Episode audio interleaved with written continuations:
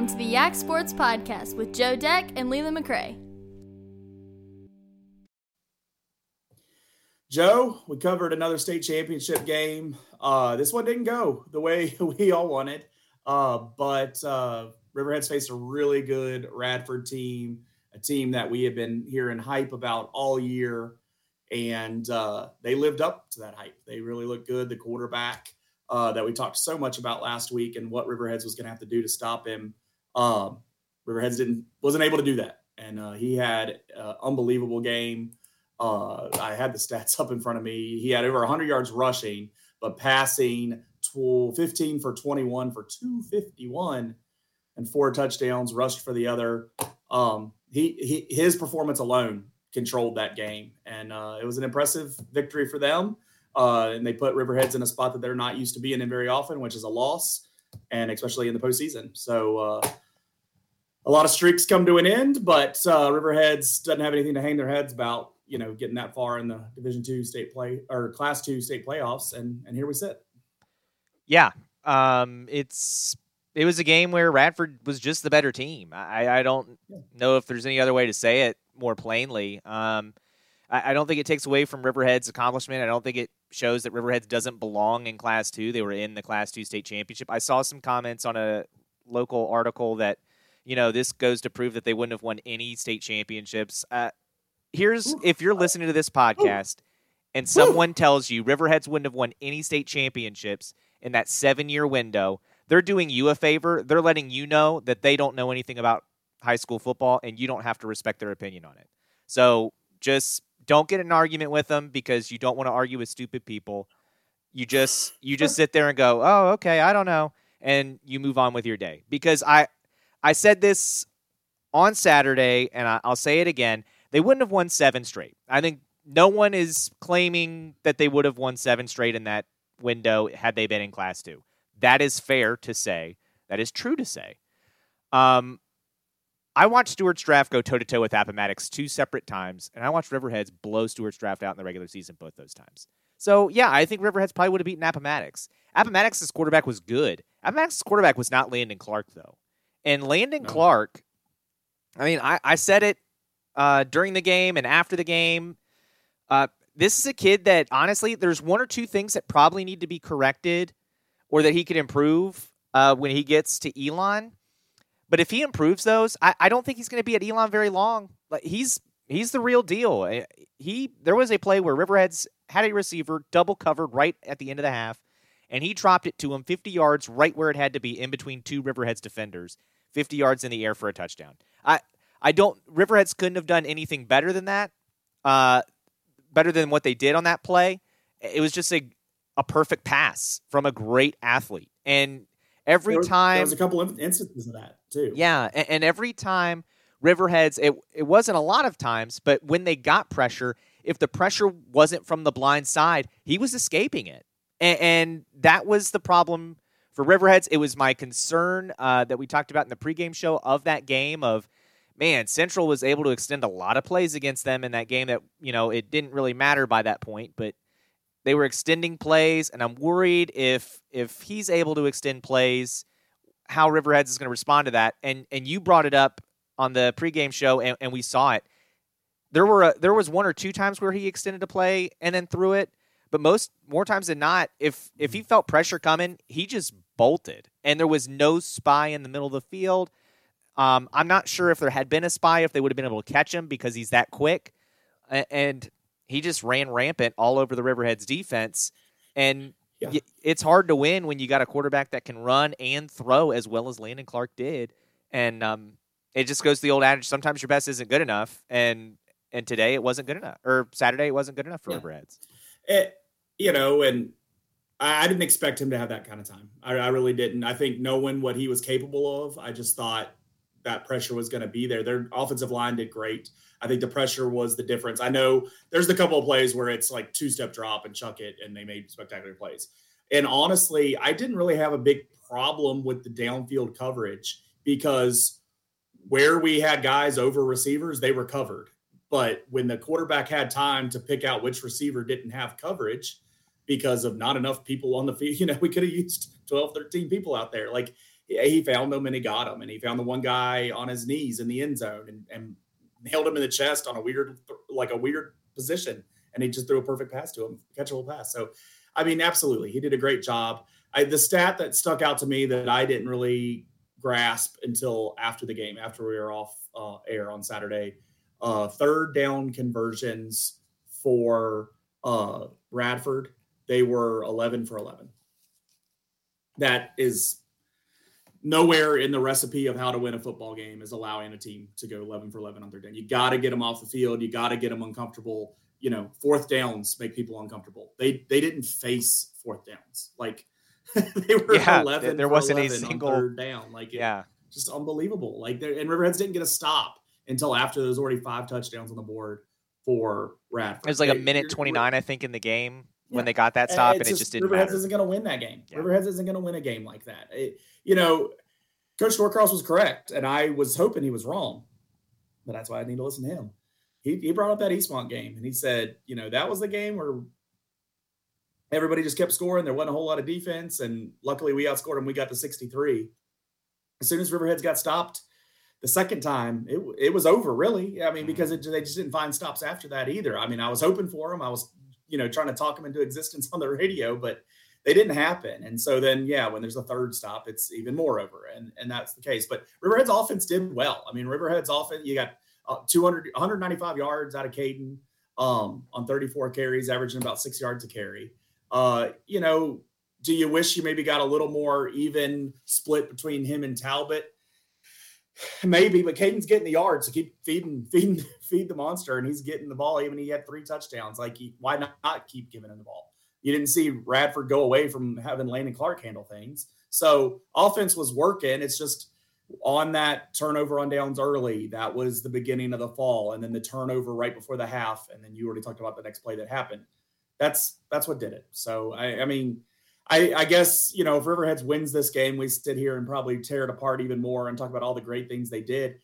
They did great things in this loss, just not really on the defense. On offense, they they were moving, but on the defense, they weren't. And uh, when so when they did have their slight imperfections, things they can normally have in a lot of games this season, where they they can get a turnover on downs somewhere here or there, um, or a turnover. You know, they're able to pound on the rest of the teams they play with, and they that's not what you can do against Radford. Like when you're when you're giving up five straight touchdowns, you can't do that. So, um, I I think to come on here and do anything other than still say positive things about Riverheads. They still made it to the state championship game. They still came out of Region B. They still beat the Region A opponent that came at them. Um, so much good, and and so we can't ignore that. And I, I think the fact that I feel like I have to state that and defend that uh, just speaks to how high the standards have got at Riverheads, and it might be healthy it might be healthier for these boys to go through these next couple seasons without carrying the weight of the seven straight, what would have been eight straight if they would have won this on their backs. And and the standard's still there. It's not like it changes the expectations or what their goals are, but it, it does maybe allow for the weight of that. And they don't want to be the first team not to win one.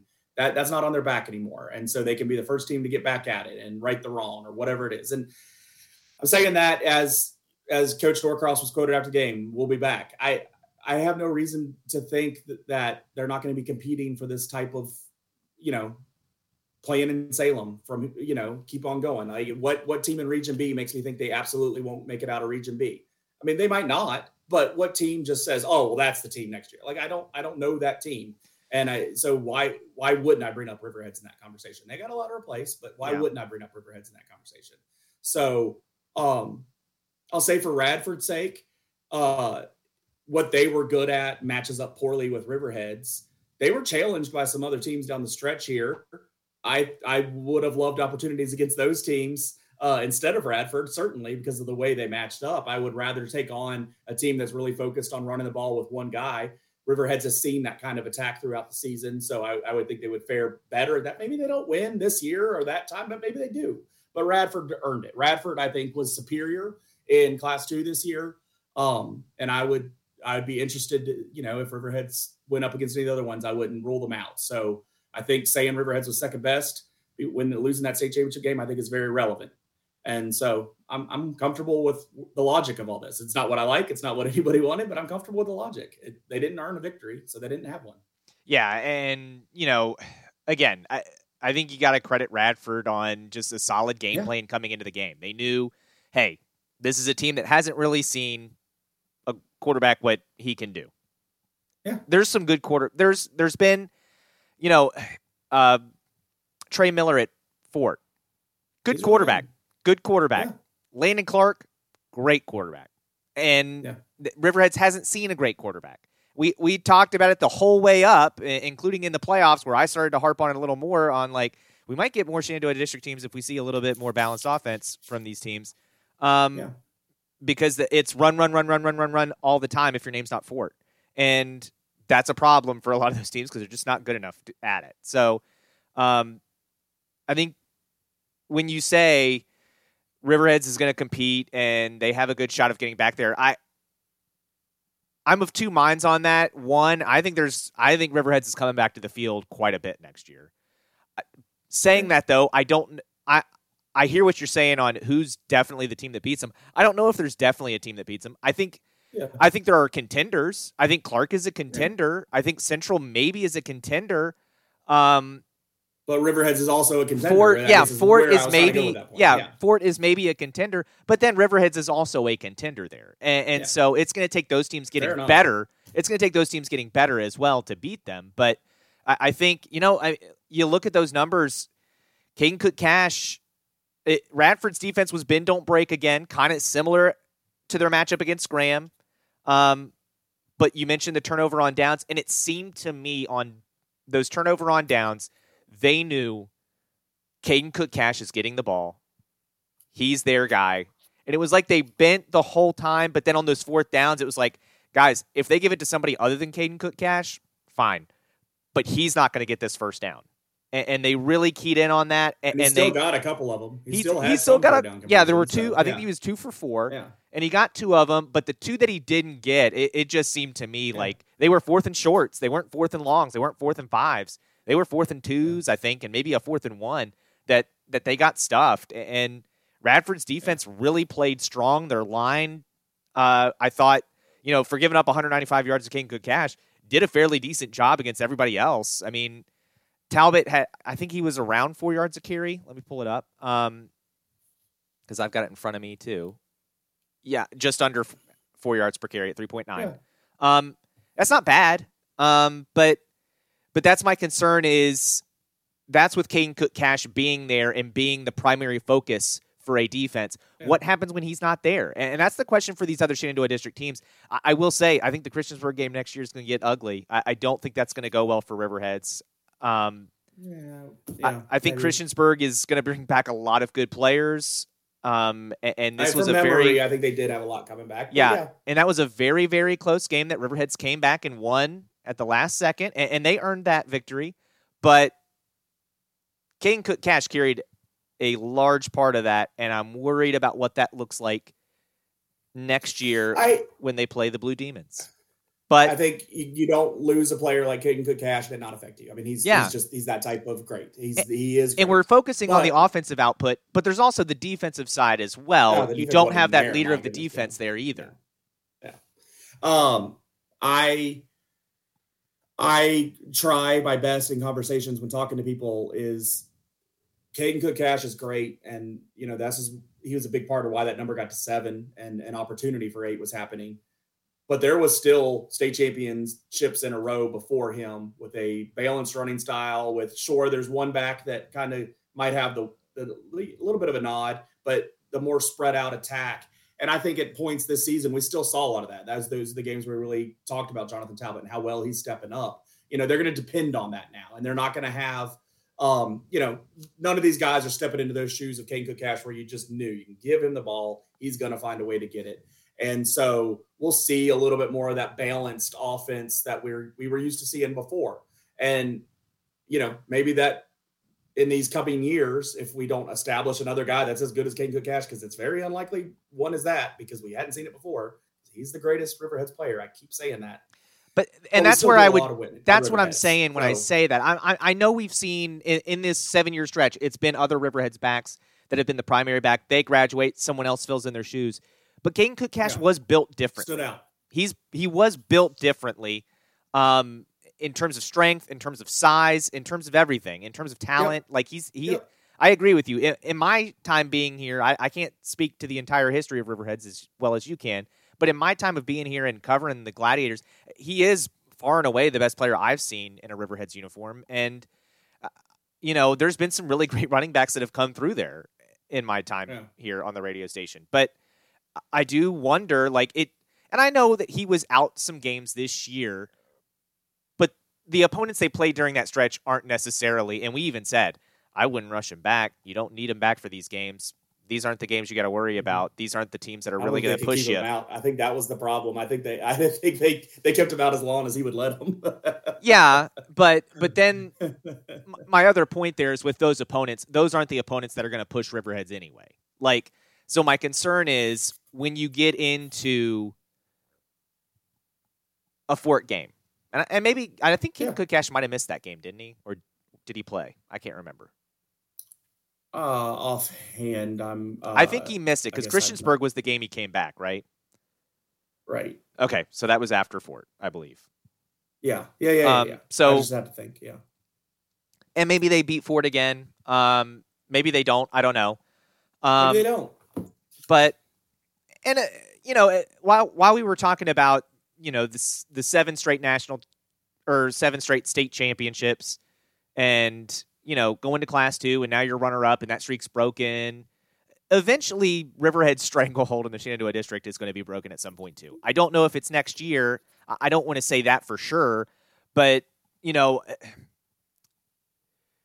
I, also said this on Saturday. Anybody looking at that game for a blueprint on how to beat Riverheads, I think the bad news is you have to have a D1 quarterback.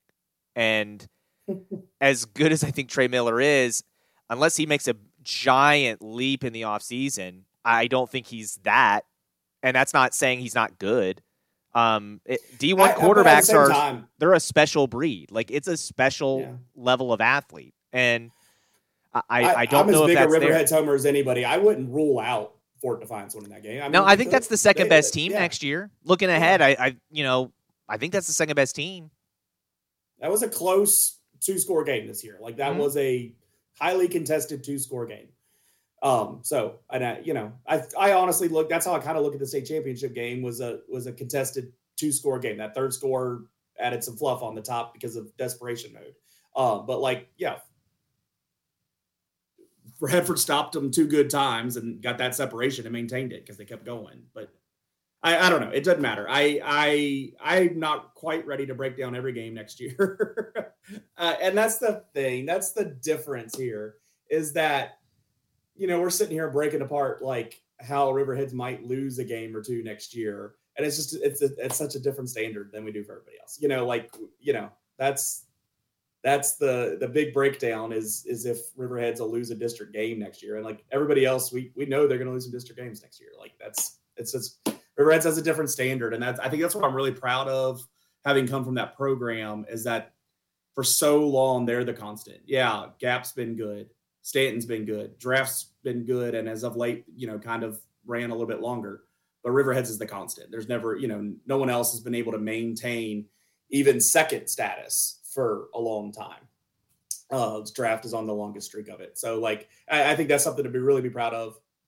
And at some point, it is going to end. Like, you've had this system that's worked so well for so long it nothing lasts forever and this is sports and there's some kind of cycle and i, I don't know how quick riverhead cycles back to the bottom i you know it doesn't seem realistic to think they're going to do anything close to that anytime soon but yeah, if the gap closes a bit more between them and other teams, that's not the worst thing in the world. And and it lets these kids uh, strive for something more. And it's nice for you know what, like ignoring my Riverheads fandom, ignoring my Riverheads fandom, my local fandom, rooting for the teams that we cover. Like it's not the worst thing in the world for Radford to be first time champions in 50 years and and have that that joy. Like there's nothing wrong with that. That's what they're out there playing no. for. So like commend Radford for that opportunity and taking advantage of that that moment and you know going up against a, a, a, team that has so much experience winning winning winning and and you know overcoming that. I remember when i was with riverheads in 2000 and i played a very small role into the success of that team but like that ride was fun and and just like you know you kind of look back at it magically a little bit because of just like I always say the team was too dumb to know they weren't supposed to win and you know went down to beat Surry County who had won the last two state champions. That was that moment for that team was in a state semifinal, taking down the two-time defending state champion. Oh my goodness. You know, how crazy is this? It's it's cool. That's what high school sports can provide, and it's nice and it's good. And so we don't have to tear apart Radford. Like they were really good and they won. And however they chose to celebrate it. And now whatever pictures you've seen since then of them celebrating, you know how you stop those pictures by beating them next year. And you're not going to beat Landon Clark, but you can beat the next guy. Like that's what it is. You win and you don't have to worry about how the other kids acted when they won. So. Yeah, I, I'm with you. I I have heard rumors. I haven't seen anything. Frankly, I don't care. Um, I saw the picture and I don't care. Yeah, Radford Radford hadn't won a state championship in over 50 yeah, years. They won. Yeah. That kid's special. He's going to go play D1 football. Caden Cook Do is special. I'm embarrassed as a Riverheads fan to have lost to that team. That's what it took to beat Riverheads. That's yeah. what it took to beat Riverheads. I'm not embarrassed. Yeah. Um, Caden Cook Cash is a special player. He's going to go play D1 somewhere. Um, and might find out a week from now. Yeah, Probably. Um, and, and those are those are great athletes. I I enjoyed watching those two players go toe to toe. Um, Caden had a great game. He had a very good game. Landon Clark had a great game too, and you know the uh, the other thing, eh, and this might sound like a Landon Clark appreciation episode, but um, there were there was a play where Riverheads had him in the backfield. I think he only got like two yards on this play. They're swinging him around, and he's holding on to the ball. And I just made the comment, it's like two yard gain eh, that's not gonna you're not gonna put a star next to this play for that.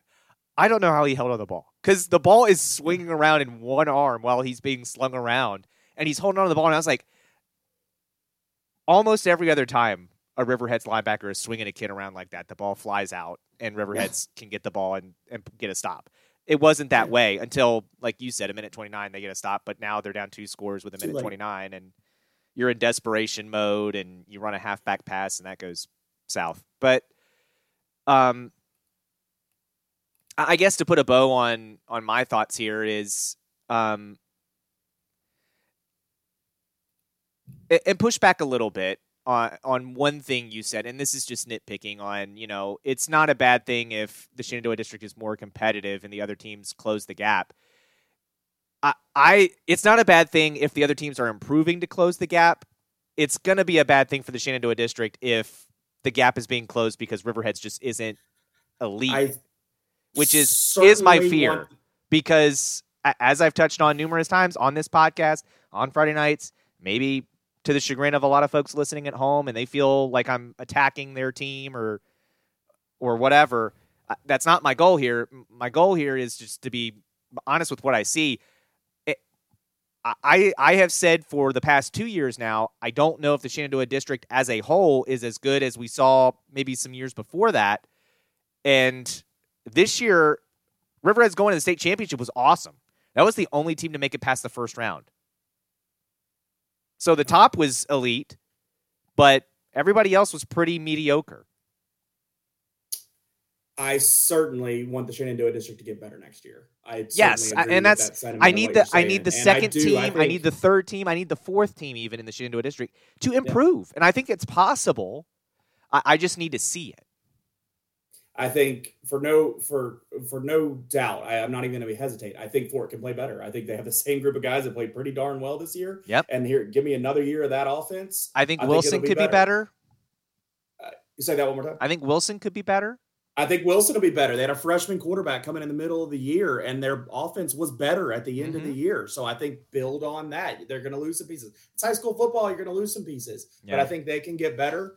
I know draft expects better, so like they'll be driving for that. That's a team that has pedigree of going going places. So like let's see what they can do you know, we'll see what the rest of the teams. I think Waynesboro is going to be better. I was gonna, that was another team that I think what I saw at the end of the season. I you might forget about Waynesboro, but I agree. I, I that's a team so that I think that's the bottom of the bottom of that mm-hmm. bucket helping helping get up. We'll see what some of those other middle teams do. I think there's debatable pieces. Um, both of those, both you know, we're what two teams we haven't talked about is Gap and uh, Staunton. I really like Staunton's coach. I like what yeah. they've done in some spots. Uh, Gap, another team that's used to winning and used to growing. Um, I'm, I'm not sure if I saw everything I needed to see this year to have the confidence of what we'll see next year, but like I'm not going to rule it out. So I I do think generally there could be an upswing. We'll see. You know, some teams are going to grow better than others, and yep. so I'll leave it at that. But uh, I think they're the top reasons for Riverheads to strive to be better in district are there. You know, to keep people at bay because Fort's coming. Fort's Fort's going to challenge. So yeah, and, and fair enough. You know, we say this all by saying, you know, we, we talk about Fort needs to be improving for the Shenandoah district to get better as a whole. That's a team that lost kind of decidedly to Strasburg. So yeah. if they get better, maybe they maybe they get out of the first round, maybe they get to a second round or you know, even a region championship potentially. Riverheads and Forts goals are going to include, maybe not limited to, certainly for Riverheads, are include region, get to that region championship. Region game. championship appearance. I agree. I think yeah. that needs to be the goal for Fort next year. Um, but when we're talking happens. Wilson, when we're talking Wilson, this is a team that didn't even make the playoffs. So then you got to get the three C playoffs, and, and, then you're yeah. playing, you know, the best school in the country. Um, well, their players are from all over the country. But you got to get but, in there. You got to get in there and play. Yeah. I mean, you can. I've seen social media posts um, coming out about LCA. I have a venue to talk about this weekly, and I choose to a lot of weeks talk about how much I don't like LCA. Until they're not in it, you got it. You just got to live with that they're there and find a way. And this is only the first year LCA has won the state championship, so we can't act like they've just been dominant. They're consistently in there, consistently contending, but other teams have found ways to beat them other years. Not this year. So that's what you got to deal with. You can't control that. You, it's noise. Well, they eventually they eventually brought in enough D one prospects to hey, to beat hey, everybody. They did. They did.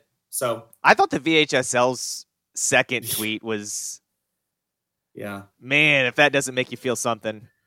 Yeah, when the VHSL has to publicly clarify that a team didn't break any rules, like there that must mean there's a lot of smoke. there's a lot of people talking about it for a team that yeah. for apparently uh, and then the VHSL is, you know, their response when someone says that's doesn't make sense. None of these other schools in Lynchburg have these kids, this many D1 yeah. kids. There's not that many D1 kids that have ever come out Two of Lynchburg. Going to Clemson. Yeah, Lynchburg has never had that many D1 kids in a class until LCA became a VHSL school all of a sudden. Yeah. And the VHSL is saying, please send us evidence to support your claim that they're moving. And I'm like, yeah, but that's not their job. Like, that's not average Joe's job. Your job is to police this. Yeah. This is the problem when you let these private schools in, which is why it was a bad idea. Yeah. I think there's a bigger I I do agree. There's a bigger problem there, but for the sake of like Wilson, you need to go make the playoffs. Staunton, you hope to make the playoffs. Yeah, you can't make the playoffs. make the that. playoffs. that's that's two kind of separate things to talk about. Uh, so LCA one, We'll leave that there, 28-14 over uh, Lafayette. I want to come back to the Class One game. The Class One game, uh, I think for most of it was not entertaining. Uh, it was a six to four game for a good portion of the game because Galax was able to score on two safeties. They didn't get in the end zone all day, but they end up winning the game on a like 40 yard field goal uh, that looked terrible when he kicked it. I said, "Oh, well, that's not you know Oh, Essex won. Nope. That thing just carries through the air, hits the crossbar, and then just limps, falls over the goalpost. And they win the game. And Essex player tosses his helmet 30 yards and makes their one chance at victory after that even more impossible. But I just, that game, I don't know. I'm, I've always seen Riverheads as class one. I see how good they are. I see how well they play against class two, class three teams when they were in class one. So I just I don't know if I grasped the disrespect towards class one as much. I just don't think I did. Maybe I should have because I'd watched the film on these other class one teams as we're going into the state playoffs and not even watch that much film because I'm like, oh, that, that ain't gonna get it done. And Riverhead's proved to be true at time after time. Riverhead stood alone in class one because that was a, not a display of good football between Essex and Galax. Was what I saw happen. And I think with a score of seven to six, where one team scores on two safeties and a field goal, I think reinforces that thought. So uh, it opened up my eyes maybe a little bit to uh, what other people have been saying about Class One. I just think it didn't necessarily apply to Riverheads just the same. So. Yeah, I mean, I, have been one of those people yeah. that has tried to tell you Class One's not very good. Um, but yeah, I know Riverheads was much better. I just was like, "Ooh, that was tough." Um, but that I don't. Yeah, that wasn't the most exciting ending, in my opinion. No, but uh, no, no, no, no. The most exciting was Phoebus and Salem. Yeah, I mean Salem scores, gets a two point conversion to tie it in the dying minute of the game. You, are sitting there thinking, left, yeah, you're sitting yeah. there thinking, wow, an overtime state championship game. This is going to be electric. And then uh, Phoebus decides they don't want to play for overtime. They throw an what was it, an 80 yard pass, somewhere around there, 80 ish yard pass uh, for basically a walk off touchdown. I think there was one second on the clock when they scored. It was bananas. I mean, what a way for Phoebus yeah. to win that game. That's a backup quarterback, by the way, uh, for yeah. the Phantoms. Um, just ripping the heart out of Salem and a, a massive win for them. 10th state championship in program history for them. Um, so that matches Salem and matches Riverheads. Yeah. For, for sec for second or third. Sorry. But they're tied with two other schools. Hampton has the most with 17. Yeah. Um so. but that was awesome. I mean, that was awesome. Yeah. What an awesome way. I, I finally, eventually, at some point Saturday, got to see the replay of that, and that was just an insane uh, play for Phoebus to score and, and win a state championship like that. It was by far the most exciting game um, I'd say of the, of the weekend. Um, and congrats to Phoebus for a for a massive victory there. Yeah, I wasn't rooting for them after the hundred point game the other week, but what a way to win it! I mean, I, I mean, even even in my grit my teeth about Phoebus winning, I was like, wow, what a what a moment! I mean, that's that's high school sports. Maury beat Stonebridge 40, uh, 45-34. Um, Stonebridge kept it in there, but Maury just too much. Uh, they had the lead about the whole time. Mm-hmm. Uh, and then jumping up to class six also happened during that 1130 slot. Uh, Highland Springs, Freedom, Freedom got the lead, maintained the lead. Uh, I think they got up two scores, but then Highland Springs cut it to one. And I think they got the ball back after that, only down 42 to 34, but Freedom kept them away. So, I mean, you know, we complain about college sports. Matt Hatfield had a lot of this uh, written in August. We had him on the podcast. I, I honestly, I, I, wanted to listen back before tonight. He had Freedom winning, the only team that can challenge him, Highland Springs. Well, that's exactly what happened. He had, I'm pretty sure he had Maury winning. I think he I'm pretty too. sure he talked about Stonebridge being in the mix. Uh, he talked about Phoebus. He talked about Salem. He talked about LCA. I don't know if he talked about Lafayette, but I'm not going to hold that against him. Essex and Galax, he talked about. Riverheads and Radford, he talked about. I mean, he talked about Radford. He talked about the quarterback at Radford because of how good he was the year before, and he was all state class two quarterback. Uh, so I congratulations to Matt Hatfield. Um, he's he's turning uh, the VHSL football into college football, where we might just need to listen to him in August and just play those games and get it all over with, right?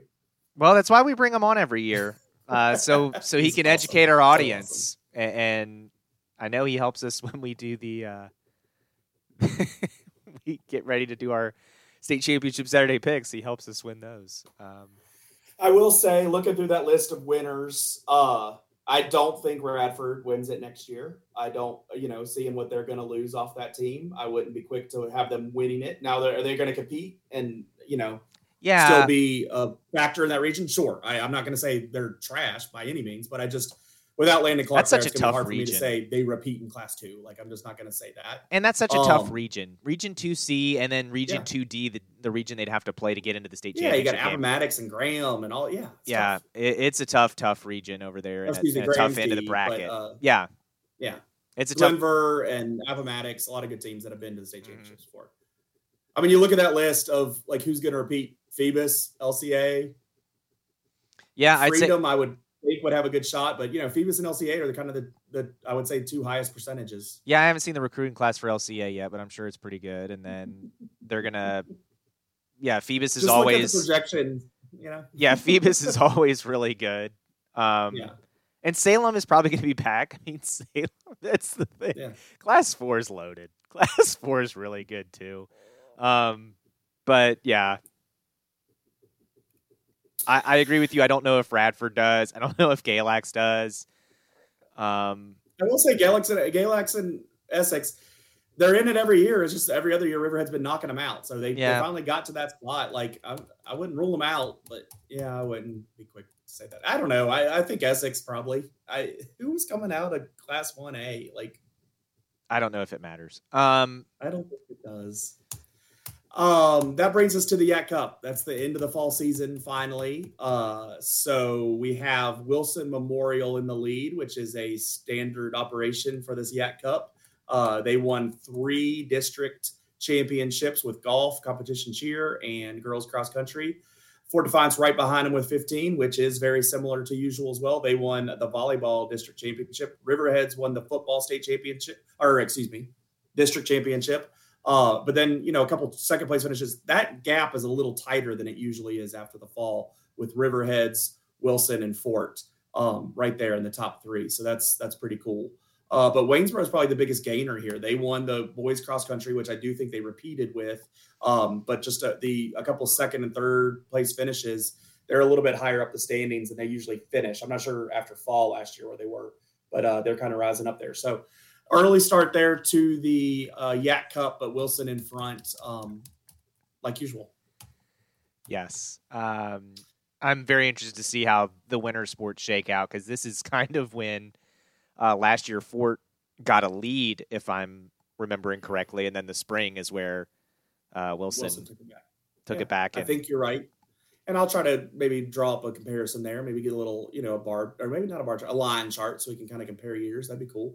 Um, we have three years. Winter sport, winter sports are coming next yeah. week. I imagine we'll give a, a nice little like look ahead at what we're looking for district seasons. I know they've already been getting into their non-district play, but we'll start looking ahead at what we're expecting and uh, remembering what we had from last year from districts, and then we will be back on the coverage of the high school winter sports as uh, January comes in. Reminder: we will have a podcast next week but two weeks from now, we will take the uh, Christmas week off. Uh, so you guys have, you know, an extra hour and a half with your family on Christmas week instead of listening to us. But that brings us to uh, college football. And uh, we had the Army Navy game. We had a Heisman. Um, I don't think the Heisman wasn't much of a surprise. I think JT Daniels was the favorite a couple weeks Jayden. ago and held on to it. Jayden Daniels. JT Daniels Jayden was a different Daniels. person. JT Daniels used Sorry, to play at USC. It's been a day. I don't know yeah. how to tell you. It's been a day. So Daniels won from LSU. I, I know who he is. I watched him enough times this year. Uh, but uh, that was cool. I don't know. I don't watch that ceremony, but that was cool that he won. I didn't watch the ceremony either. Um, I thought it was odd that Jordan Travis didn't win the Heisman because apparently he's so good that it, he cost Florida State going to the playoff by getting hurt. Yeah. Yeah. Um, but let's look ahead a little bit. Uh, Tech well, has before we before we look ahead. Did you watch the Army Navy game? No, I was unable to. I, I mean, I came home and I cut it on, but uh, wow, uh, what an exciting game! Talk about it. I got it. I mean, I started watching the game and then I had some stuff to do, so I, I, stepped away. But then I came back for the fourth quarter. I see the scoop and score for Army, and I'm sitting there thinking, "That's a cover, boys. Well done. Thank you for your service all that's left is to sing the songs, and then Navy goes right down the field throwing the ball because Army has decided that we're just going to give the receivers 20 yards and see what happens. And turns out the Navy quarterback can hit a wide open dude. And so they're going down the field. They score quickly, and I'm like, uh oh. And Army's running the ball. They don't get a first down. They got to punt it. The kid shanks the punt, and I'm like, oh my goodness instead of being 20 yards off the receivers, now Army's only 10 yards off the receivers. Navy's still moving the ball down the field. And I'm sitting there going, oh my gosh, what are we doing here? To the point where, like, Army doesn't start getting within five yards of the receivers until, like, the corners are lined up on the goal line. And I'm like, please don't let him run past you. like, hmm. and they run a pass out of the flat Army uh, linebacker tackles him at like I think it's the two or the three, sets up a fourth and goal. Navy goes for the quarterback sneak, ends up half a yard shy of the goal line. It was a really cool camera angle over the top, uh, and you can see like the Navy blue uniforms making the push, and then the Army tan uniforms like the linebackers and safeties come crashing in, and you just see the wall right there shy of the goal line, and the quarterback never does cross the goal line. It was heartbreaking for Navy. Uh, great win for Army. Um, and then Army, um, if you had, I didn't have over under, but if you did, you were super pumped with Army deciding to boot the ball through the back of the end zone for a safety to end the game, um, rather than potentially snap it, fumble, and give Navy a touchdown. Um, that would have won Navy the game. Uh, they just boot it through the back of the end zone and take the win. Um, but it was a it was a crazy finish. I, the final ends up being seventeen to thirteen, I think, or seventeen to thirteen, or seventeen to eleven. I don't know, seventeen to eleven. I want to say, um, but wild ball game. Um, man, it was fun. It was it was really fun to watch that game, and of course, everything else that goes on outside of that game is much bigger um, than football. But uh, yeah, I don't know. I I don't know why that's not the most popular college game of the year here because that's you're watching the same offenses basically. yeah, that's a good point. Um, moving on to touch. Uh, Virginia Tech, they got the bowl game coming up against Tulane. I know Tulane, they got a their coach is gone, right? The I quarterback's think. not playing, right? Yeah, that's the thing. I don't know who's playing in these games anymore. I don't know. I don't love that. I know you have less of a problem than I do, but uh, I don't know. I, I the game has become more winnable from from some of the news out of that game. I think that would be nice if Tech can find a way to do that. Um, this whole new concept this year, and and we'll talk about it more too with JMU. These guys entering the transfer portal, but then still playing in a bowl game. I didn't think you could do that. This year is the first year I know of that being something I was familiar with. I- think it's honestly, I think it's up to the players and the program. I don't think there's a rule saying if you're in the portal you can't play in your bowl I, game. I thought, I just thought, I just didn't think it happened one way, one way or the other. I don't know if there was a rule or what, but uh, you know, I saw one little article about Virginia Tech where like that's kind of a decent sign for guys that are transferring out on the port in the portal from Tech, but like still want to be involved in the bowl game. Like that means there's something there. Um, you know, and uh, we certainly didn't see the guys in the transfer portal with Fuente wanting to stick around for a couple weeks. So uh, that's interesting. Also heard about it with JMU where they're getting ready for their bowl game, and, and it seemed like in a three day period, the coach was gone, the quarterback's gone, everybody's gone. But you know, then the quarterback is saying he wants to play, and and so that was the first one I heard of uh, trying to do that. So that's interesting. Um, I also appreciate what JMU, and I think we talked about this a week ago, where Cignetti won't be coaching in the bowl game. Mhm. Better off. They did get their new coach, Bob Chesney. Uh, comes from Holy Cross. He he turned them into a winner. You know, he got there first year and they were five and six. I don't know where they were before that, but needed a head coach, so they must not been great. And then ever since then, first in that uh, district or in that conference that they played in. Um, so great job at Holy Cross. Uh, you know, down a level in the Patriot League. Um, so comes up to JMU and I think has a chance to continue growing. He's you know a hot name as a young coach.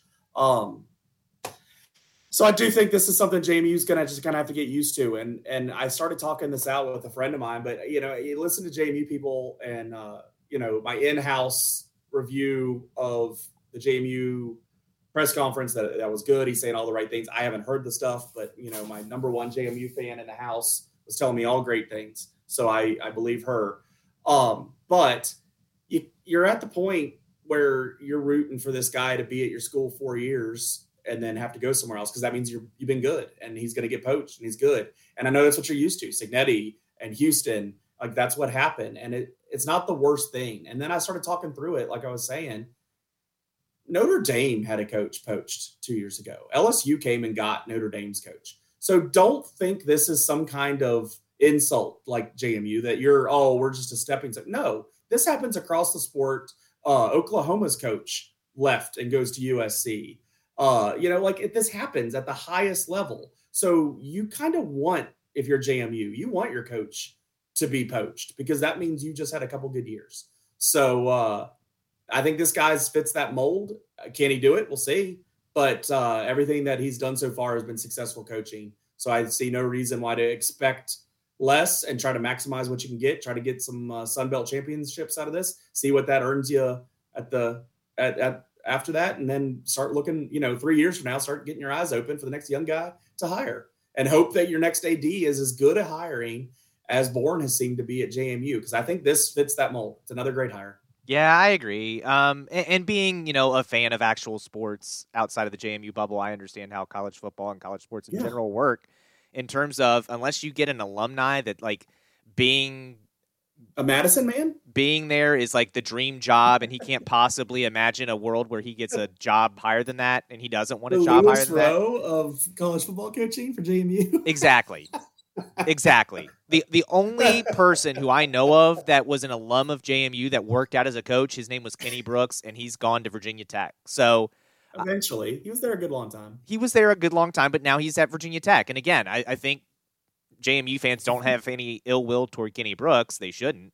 Um, but yeah, you just have to understand. Like, and most of the fans aren't mad at Curt Cignetti for him leaving. They're they're upset that they're a stepping stone or that they've realized they're a stepping stone. And I saw someone say, you know, I thought moving up meant we weren't going to get our coaches poached. And I was like, well, I don't know who told you that, but they lied.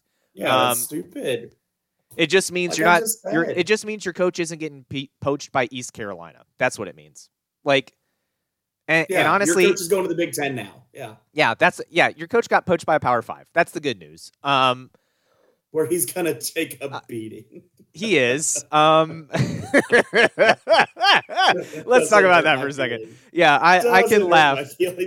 I can laugh now. Yeah, trust me. The uh, the sugarcoating is over. I I don't know how much sugarcoating was ever done uh, in regards to my opinion of Curt Cignetti on this podcast, but it's over. Um, yeah, I still blocked. Yeah, oh, yeah. Um, I can't wait. Yeah, he changed the handle, but apparently it didn't change who he blocked. Um, I can't wait. Yeah, he can say Purdue sucks, and Purdue's probably on his level. But the second he was like, and so does Ohio State and Michigan, I was like, well, they're going to show you what suck means.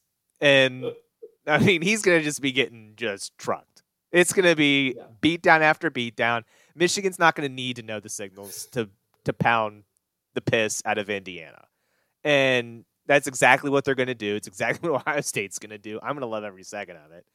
Um, but I, I did see like there was some stuff, you know, apparently he didn't thank JMU and the players the way that JMU fans wanted to be thanked in his initial statements in Indiana. Okay, there you go. And a lot of JMU Join fans, me, a lot of JMU fans that finally, uh, uh, outwardly, you know, I guess were scared to say out of fear probably of being blocked by him on Twitter, and they probably are now. Um, but they said, yeah, he's not great at the PR aspect. And I was like, no kidding. Yeah. like he hadn't been good at the PR aspect for a while. And then yeah. it was funny if to he see. was, he'd have some observations of punishing guys properly. It was funny to see some fans of other Sunbelt teams comment on these and be like, yeah, he's been an asshole. You guys just now realized it because he's not wearing purple and gold. And I was like, yeah, yep. No, I did. Yep. I'll tell you what. Yep. My household did. Yep.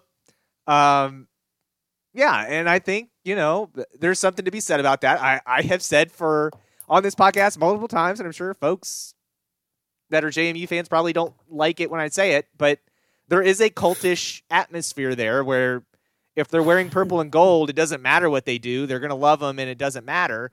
Where, which I kind of am like, okay, like there are flaws here. It's okay to recognize the flaws and still be a JMU fan. Um, but yeah, the larger point here being that hopefully this guy does great. I imagine he will because Jeff Bourne has just smashed home runs and all the other hires he's made at the football coach position. And that probably means we're going to have to hire another coach in four or five years. You're right. And that's, that is who you are.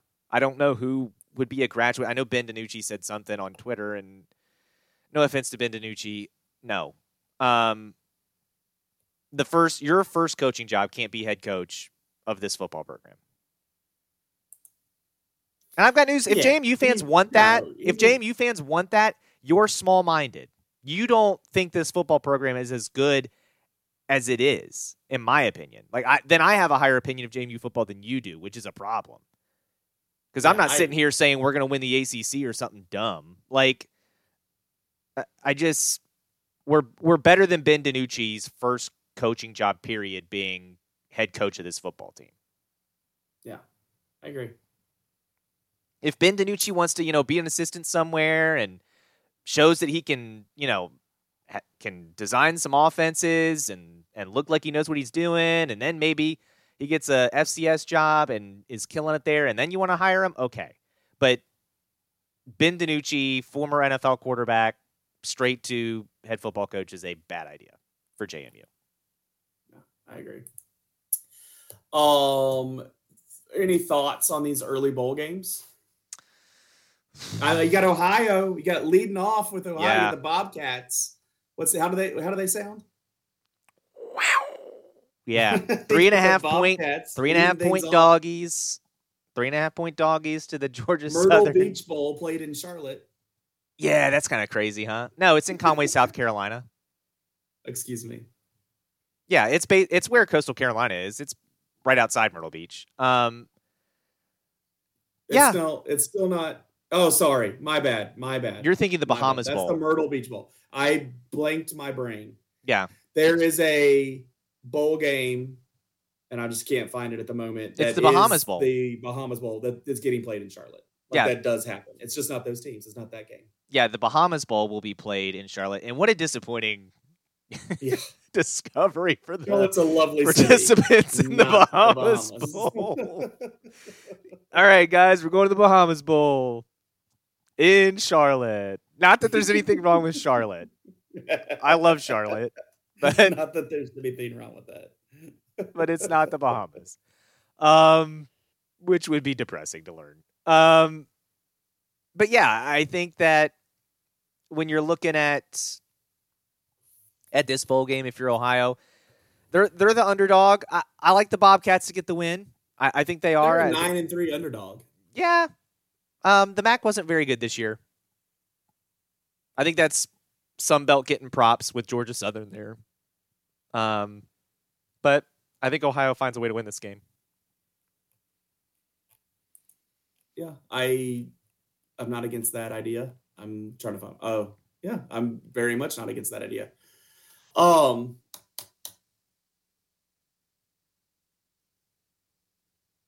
what about any of these other early ones? Sorry, uh, I'm, trying to look through here to see if I have anything else to say. Uh, out of these other games, do you have anything that sticks out of the early ones? You got Howard, Florida A&M.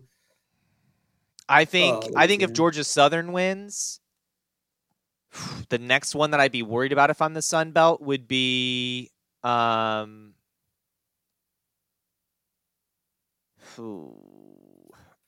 Louisiana plays Jackson. maybe State. Marshall and UTSA. I'm not worried about that one if I'm the Sun Belt.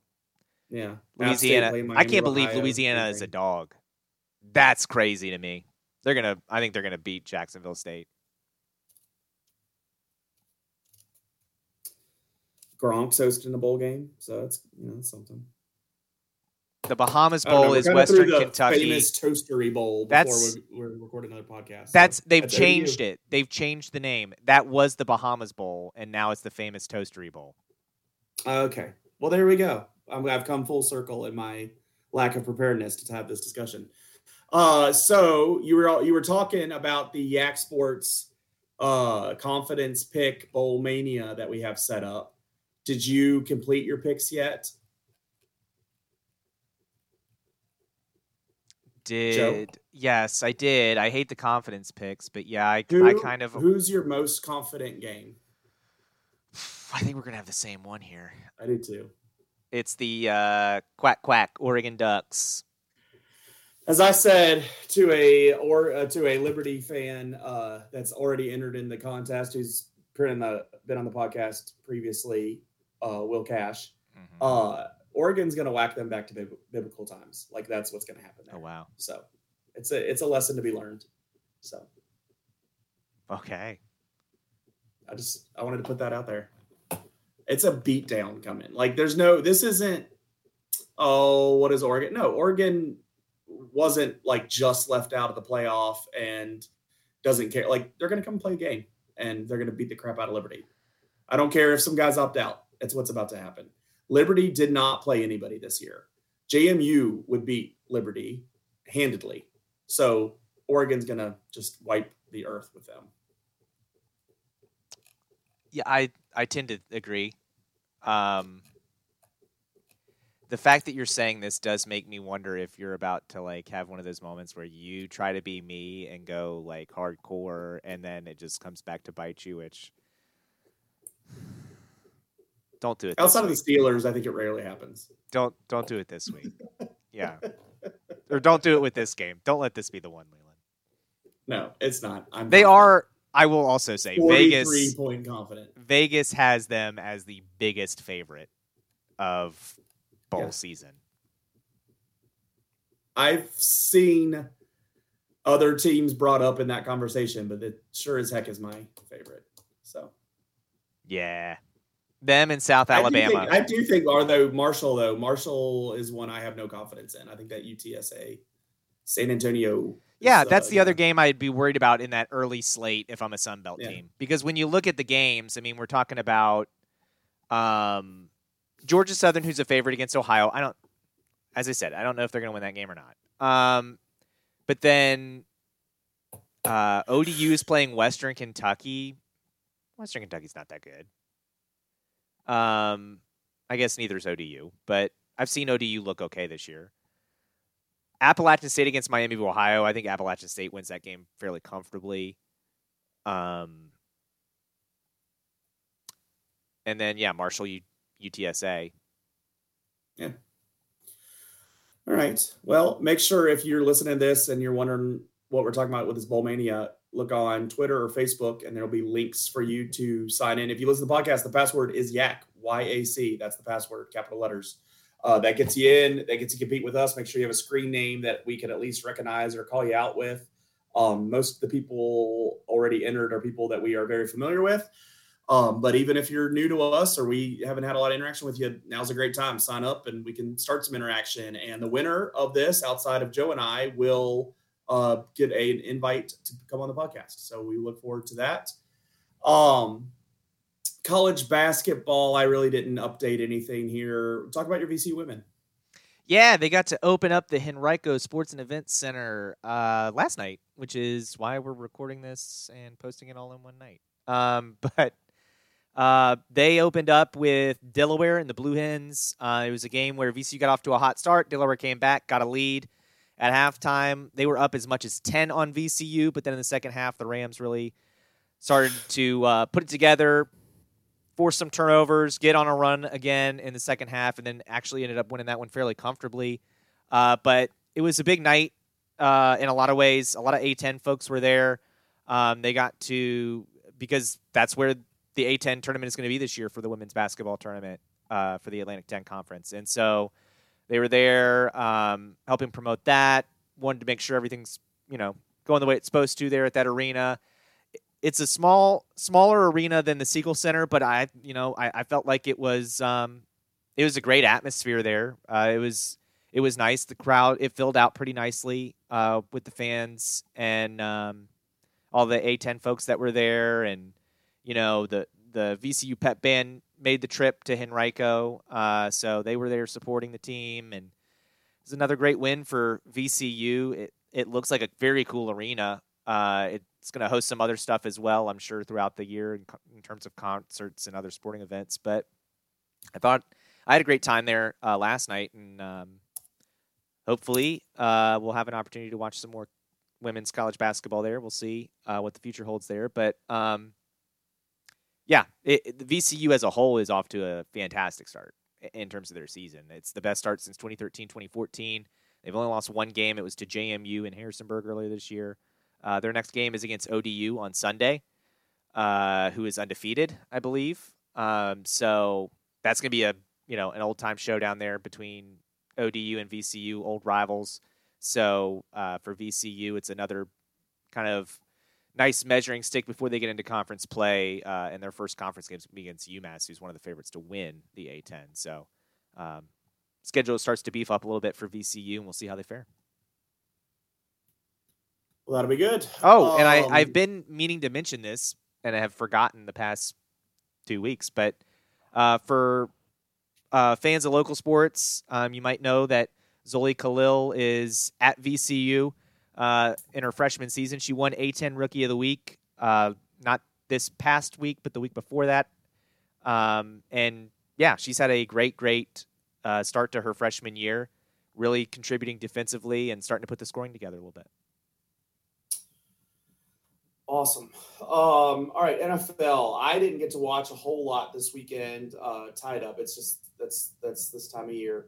Um, I thought Monday night, and we can talk more about Sunday, but I thought Monday night was a good example of what the NFL is this year. You just it, no one's that great. like we've had teams play better than other times you know, the 49ers have lo- are looking good again, but they lost three in a row. Philadelphia was looking where people had a lot of confidence in them, and now they've lost some. Like the Chiefs find ways to lose. Like I just don't think anybody's that great. I, I don't have. I, I mean, right now you'd say you have the most faith in the 49ers, but here you have. Okay, Green Bay won a nice game a week ago, and and you're starting to you know are they good with Jordan Love? And let's have all these comparisons to Brett Favre and Aaron Rodgers, and then they go lose to the to the Giants. Um, then you got Miami, who's supposed to be so awesome this year with that great offense, and they lose to Tennessee, who's not great. I just think that's a. I thought that was just a great example of the NFL this year.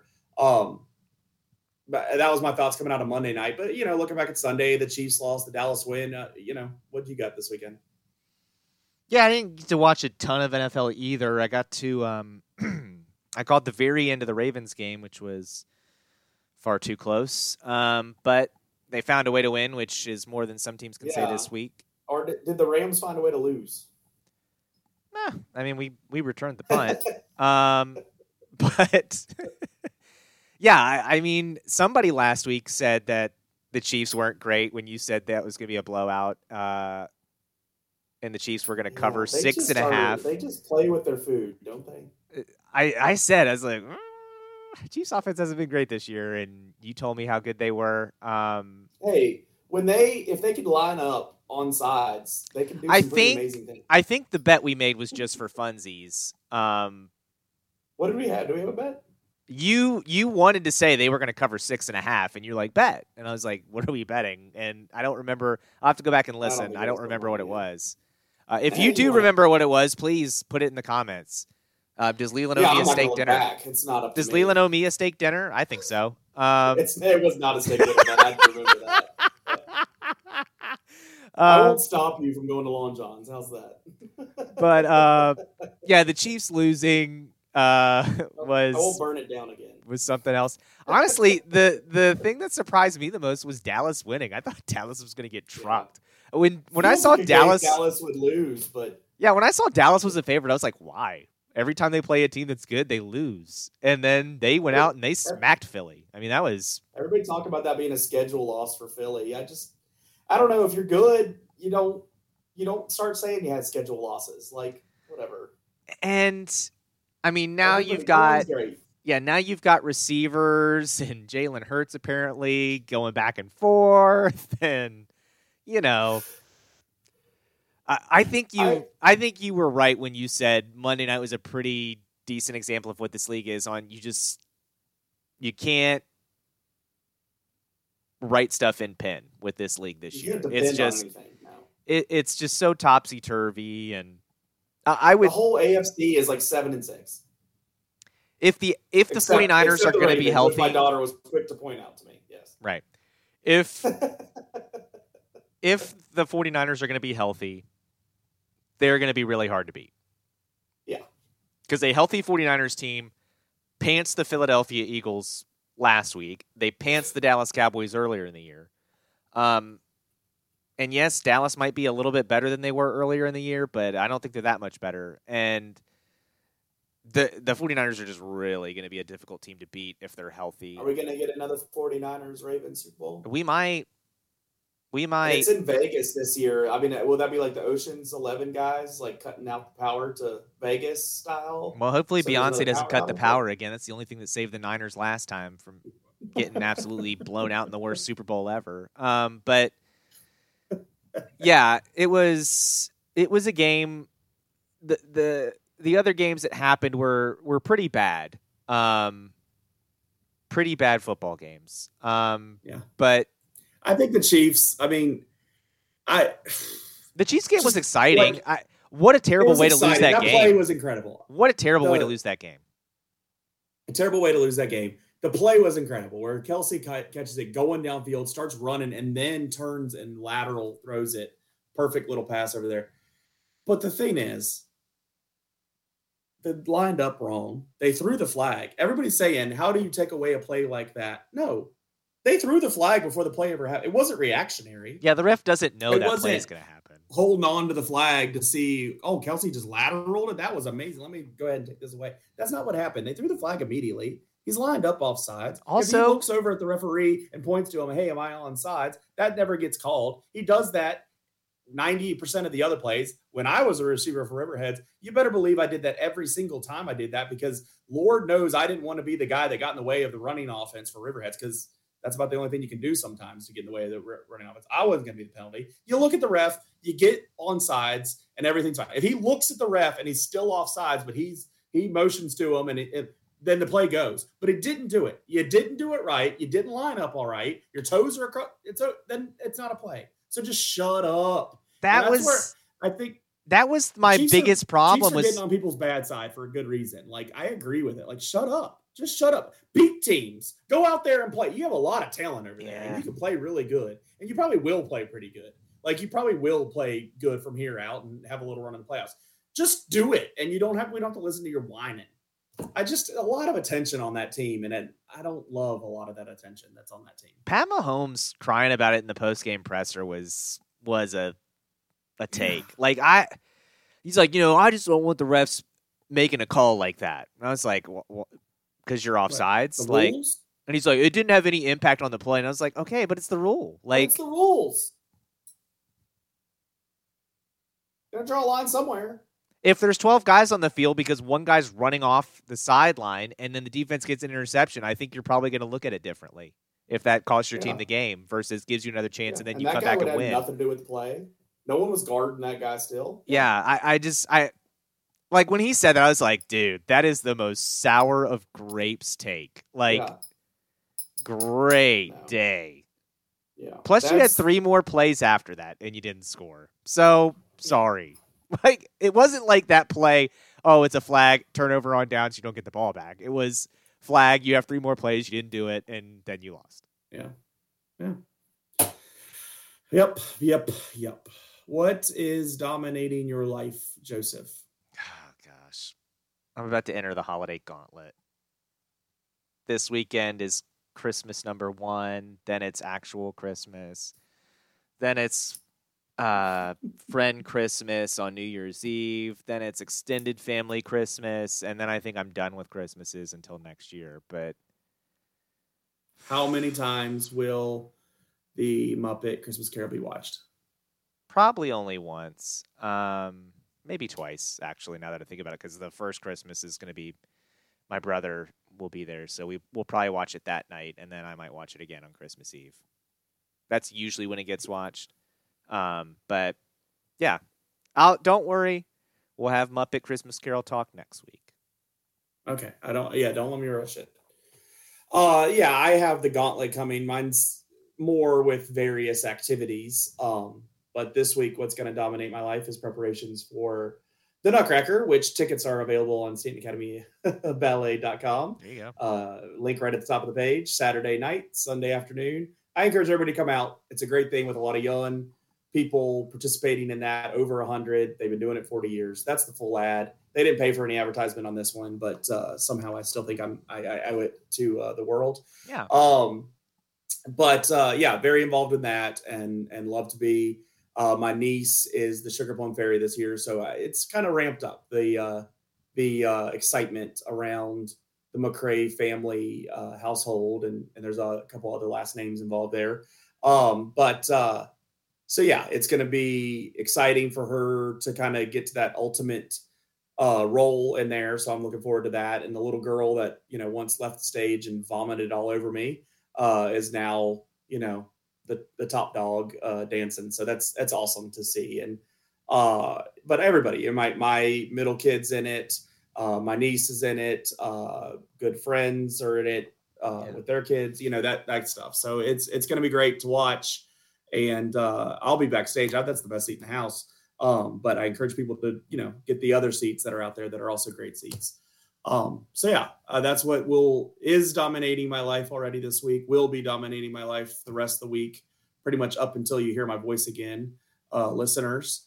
Um, so yeah, that's what we got, and then then we'll jump into you know we kind of get the three days of Christmas. We can talk about more about it next week, but we get the Christmas Eve, Christmas Day, and the day after Christmas. Um, but it kind of helps those three days go a little slower each, which is nice. And you know, it's nice that I'm able to spread that out. Um, but it allows us to have that longer time with, uh, and that's all family stuff. Mm-hmm. So that's it's nice. Mm-hmm. Um, but we got out of the whole rat race of Christmas Day of going to five different places. So I look forward to those couple days around Christmas because it, it actually it feels like the stress kind of releases around that time because everything's bought, everything's done, and uh, and it's nice. So I, am looking forward to getting to that, but be plenty busy until then. So that'll be good. yeah, that'll be good. Um, what I know that you need to know, there's a couple things actually. Um, the first one will be a Christmas present for Jeff. I won't talk about it this week, but spoiler alert, you're going to get it next week. Uh, Liverpool right now in first place in the Premier League. We are rolling. We'll go more in depth next week. Don't worry. Um, and that's that's your Christmas gift to you Jeff. Need to shut up for the however long you're going to talk. Well, you thought the Chiefs were good, so what do you know? Um, but thought, you know what? I thought Riverhead's going to find a way to beat Radford. Yeah, fool. Um, Didn't happen. Uh, hey, I don't feel stupid for that because what they needed to do to win was what I said. It just wasn't going to happen. They just didn't do it. And if Jamie made all their the layups, they would have beaten UNC. Um, yeah, make all the shots. Yeah. But my Christmas present to you, Leland, is to tell you what you need to know. Your Pittsburgh Pirates just signed beer league softball. Rowdy Tellez. How about that? To a one year deal. How about that? You know who I'm talking about with Rowdy Tellez, right? I mean, you know who he is. I, offhand, I just I'm not on the same page as you at the moment. He is beer league softball. Look him up and then tell me he's not beer league softball. I don't look at that guy. He's a big old boy. If you're at home and not currently driving, Google Rowdy Tellez. That's Rowdy, R O W D Y. Comes from the Brew Crew. Last name T E L L E Z. That is, if you if you were to look up beer league softball in Merriam-Webster's dictionary, it would just be a picture of him. yeah. I thought we had some first basemen, so I'm going to look at my depth chart at some point. But well, uh, you got to have a DH oh. these days. Look at this guy. All right, I am less aware of him. I probably should know him better. Um, he used to be a Blue Jay, then he was a Brewer. His batting average has never been great. He's just a guy that he's yeah. gonna swing out of his shoes and hope he hits it out of the park. Because I'm telling you right now, he don't want to run. So, what do you know that we need to know? Golly, I might be out of things that I know. Um, I'll, I'll circle back full circle if, if people that started with us to hear about Riverheads. I I am really proud of the community uh, of of surrounding Riverheads. I think that's a big part of their success. But I watched them um, on Facebook Live. I was unable to get back down the road for it, but there was as many people lining in the roads and honking their horns and waiting at the school for that team to get back uh, as when they win. And I think that's a good example and I'm not saying that only happens at Reds. I'm, I'm not trying to make that impression on people. I'm not saying this is the only place this could possibly happen. No, I think it's a great example of great community support that is stands behind their teams, whether they're winning or losing. And sure, it was it was built up to this with a lot of winning. Um, but I it, it made me remember the run back in 2000, uh, seeing that community support. And even though I acknowledge some, you know, the fan base is a little spoiled now and they got really used to winning. Um, and even going to the state championship game and losing is still pretty darn spoiled. Um, they still support these kids in a great way. And I, I think it deserves to be commended. And, uh, you know, I, I pump a lot of uh, positives to these players and this coaching staff and what they do. And they're always quick to talk about the community support and, and, and how much that means to them and, and how it, it's part of the part of the machine that happens up there. So I think those of you listening from the Riverheads community that you know really do support them in other ways than just thinking about them, showing up, you know, raising money, and then you know making sure you're still showing your support from them even when they come home with a loss. I think that's great, and I think it's a good example for for other schools to to do, and it's the right way to do things. So, uh, talk about uh, uh, that's what I wanted to talk about. I it made me proud to see that, um, to be a part of that community, and um, so it was good. I like that. Yeah, that's pretty awesome. Um, always a good idea to support whether they win or lose. Um, but yeah. Uh, that'll do it for us on this week's episode of the YAC Sports Podcast. So we'll go ahead and get ready to wrap things up. Make sure you're subscribing on Podbean, Google Podcast, Spotify, Apple Podcasts. Uh, I think those are the big four that we're on. Um, but subscribe there. Follow us on social media Twitter, X, whatever you want to call it, at YAC Sports Pod, Y A C Sports Pod. I agree. Or you can until, find us on Facebook. Until the HTTP changes from twitter.com, then um Okay. Um it's my stance. Facebook, you can find us the same way, YAC Sports Pod. Or you can email us, yacsportspod at gmail.com. Comment on the links. Let us know what did you think of the state championship game, uh, Riverheads Radford. Uh, what do you think about the college basketball season? Any bowl predictions? Get into that bowl pick 'em. It is confidence picks, and I know what you're thinking. Oh, confidence picks. That's so annoying. Leland and I have already talked about it. We're probably going to change that next year because we both also find it annoying. Um, but hop in there, get your chance to hop on the podcast and tell Leland and I we're crazy, um, or whatever that you want to talk about. That is, uh, you know, podcast appropriate. Um, but until notice we didn't talk about the NBA in season tournament. You know what though? Hold on a minute. Hold on a minute. No, Hold on a minute. Hold on a minute. There is nothing wrong with the NBA in season tournament. Nothing wrong with it, but who cares? I don't care that LeBron won it. You know I, what we didn't talk about for reals? I don't know. Shohei Ohtani just signing that contract. Oh, mm, whoops. Um, you know what? Christmas episode. Um, there you go. We're gonna need something to talk about during that episode. So, Joey. Yeah. Um, I, I, I think this is just a sport audience that isn't used to these kind of things, so they don't know how to react. It's not unusual in other countries for there to be tournaments in the middle of a season. I think this is a great way for the players. Who cares? What does it get you? But this thing is going to build up over time. It's going to become more prestigious over time. What was the Super Bowl in 1966? Nobody cared. And now it's the biggest like thing in the, the country. the season championship. Like it's still like you are the champions. You are the best. Again, I, I don't know how to say this without being dismissive. Um, this is not uncommon in other places.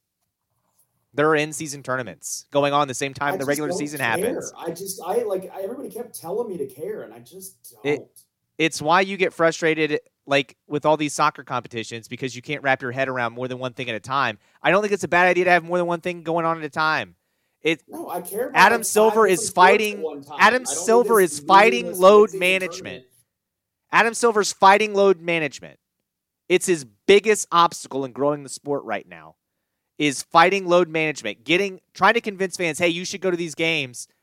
Are they not when they don't know they managing their load this week now that that thing's done?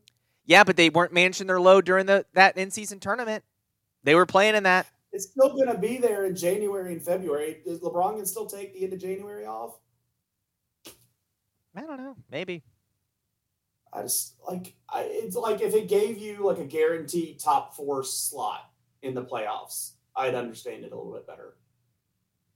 There's money involved. It's a trophy. It'll get prestigious. It'll get more prestige the more it goes on. The more iconic moments there are, it'll get it'll become a bigger deal. Like the most iconic moment of this was a player from the Pacers having some uh, like a really good game, and he lost. I, it's year one of a competition. Like I don't I don't I don't know what's gonna bring me to care about this thing. I don't turn on the NBA until the NBA playoffs. I didn't turn this on either. Yeah, I didn't turn it on because there was other stuff going on. That if you want my biggest complaint about this, they scheduled it right in the middle of the football season, which I think was a bad idea. I think if they wait, well, that's their whole point. They wanted something that was pre-Christmas. They feel like they don't get anybody's attention until Christmas Day games, which the NFL's taken away from them too. Yeah, I I don't know. I just I don't think this is a bad idea. I I think the NHL. I don't know if it's a bad idea, but who cares? I think the NHL and Major League Baseball could both look at this and, and maybe get some ideas. It's a way to get fan bases engaged. The Indiana Pacers aren't going to win the NBA Finals. The Indiana Pacers had a good run in this in-season tournament. It gave their fans something to be excited about. The New Orleans Pelicans aren't going to win the NBA Finals. They were in the finals of this competition.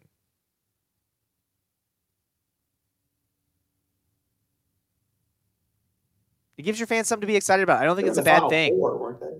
Final four, right? I thought it Oh. was Pacers versus Lakers. Was I wrong? Maybe I got that wrong. Maybe I I had the Pacers in the final four. Maybe they were in the final. You're right. You're right. You're right. You're right. They beat the Pelicans in the final four. I mean, But- I didn't watch, so I don't know. But But but it, I don't think there's something. I I don't think there's anything wrong with getting fan bases engaged in something. Like it it's something that as time goes on, people will get more used to it. They'll stop griping about it being this thing that they don't understand and why why is this happening? Why are the courts weird? Why is this hap? Why why like the courts. I do not like the courts. I agree with you on the courts. I thought the courts were weird. Um, but I, I honestly thought they could have done a better job of spreading it out. It kind of felt like it was all jam packed together in a tight window, which I was like, I don't know if that needed to be the case, but okay. I thought it's been going on for weeks. Yeah, I, I, I it was like Tuesdays and Fridays or something. yeah, I thought they could have spread it out, spread it out more. You want my honest opinion on it, but we'll see what they do. I don't know. Uh, I don't think it was a bad idea. Um, maybe every other week, or maybe maybe after the group stage, you put idea. you put a week or two off. Useless. Hmm. I just think it's kind of useless. Like, what? I, I just don't see it building up to meaning that much.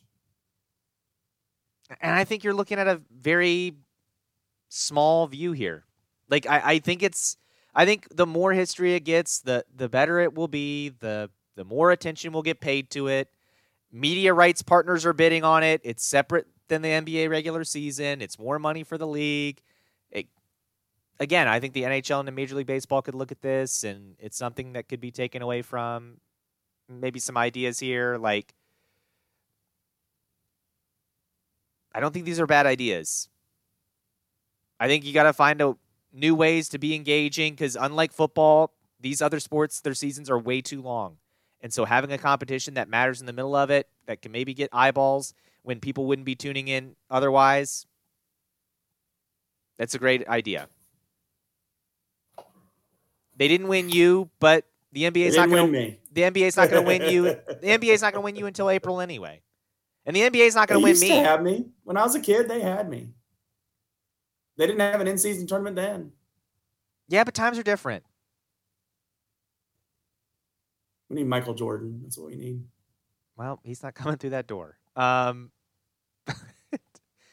but yeah, I just I don't know. I, I really, I really don't see the why people are trying to poop on this so much. I, if you don't want to watch it, don't watch it.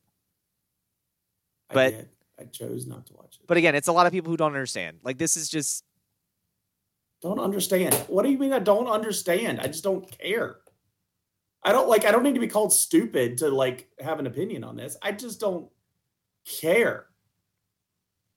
Yeah, but I think it's because you're not used Don't to get, this. You're not That's used like to the, idea of it. way of saying this. Oh, you don't get it. You don't get our brand. You don't. Like, you don't I- get in season tournaments. You don't It's get in season tournaments because they don't have them over here as you think you because. American sports is worse than European sports. There, I said it. You know, you know who doesn't talk about tanking? Other countries' sports because they have promotion relegation because it's better. And they also have in-season tournaments because they have promotion relegation. So you know what those in-season tournaments have that our in-season tournaments don't, and what would make them better is if the lower leagues were involved in these in-season tournaments, and then you have the upsets and the the underdogs getting the big upset over the big top flight team. But we can't have that because we're greedy in American sports and the owners have too much power and oh my gosh, I didn't pay a billion dollars so I would potentially lose my spot in this top league. I want to pay a billion dollars and then not pay my players anything and scream I'm poor like John Angelos and not actually try or the Pittsburgh Pirates owner, whoever the hell that idiot is, and just sit there and be like, well, I can't pay my players because otherwise I wouldn't have any money. But I don't want promotion relegation because then this giant This asset that I have, that this This giant asset that. I have would disappear and it wouldn't be worth anything, and then I would actually not have any money. Whee! That is how I understand all of them. That is how they all sound. Listen to a clip. Um but yeah, like that's that's what I mean when you don't get it. Like this in in Europe this happens all the time. And their in season tournaments aren't just so the difference would be it wouldn't be just NBA teams. It would be like G League teams would be in there and whatever. But then the G League teams also technically have a chance to get promoted into the NBA and, you know, the Washington Wizards get relegated to the G League, probably where they belong anyway. Um, oh, that was something else we could have talked about. The Caps and Wizards are moving. Where are they moving? Uh, apparently to Alexandria. Oh, is that what Youngkin's announcing tomorrow morning? Yep. Oh, wow. So that'll be exciting. That's bad for downtown DC. Yeah, bad for downtown DC. It's probably good news for the Commanders getting into DC. Is that arena like on its way out already? That's not. That I couldn't believe how old that thing was. It's almost 30 years old. Oh wow. Yeah, I know. Well, I guess they can have the circus. I suppose. But to get Leland and I yelling at each other about uh, promotion, relegation, and in-season You tournaments, just don't get it, Joe. You just don't get it. No, Leland's the one who doesn't get it. I get it. Leland doesn't get it. Um. But until then, folks, uh, subscribe. Tell us what we got right or wrong, and uh, have a good rest of your week. You've been listening to YAC Sports, your Augusta County sports podcast.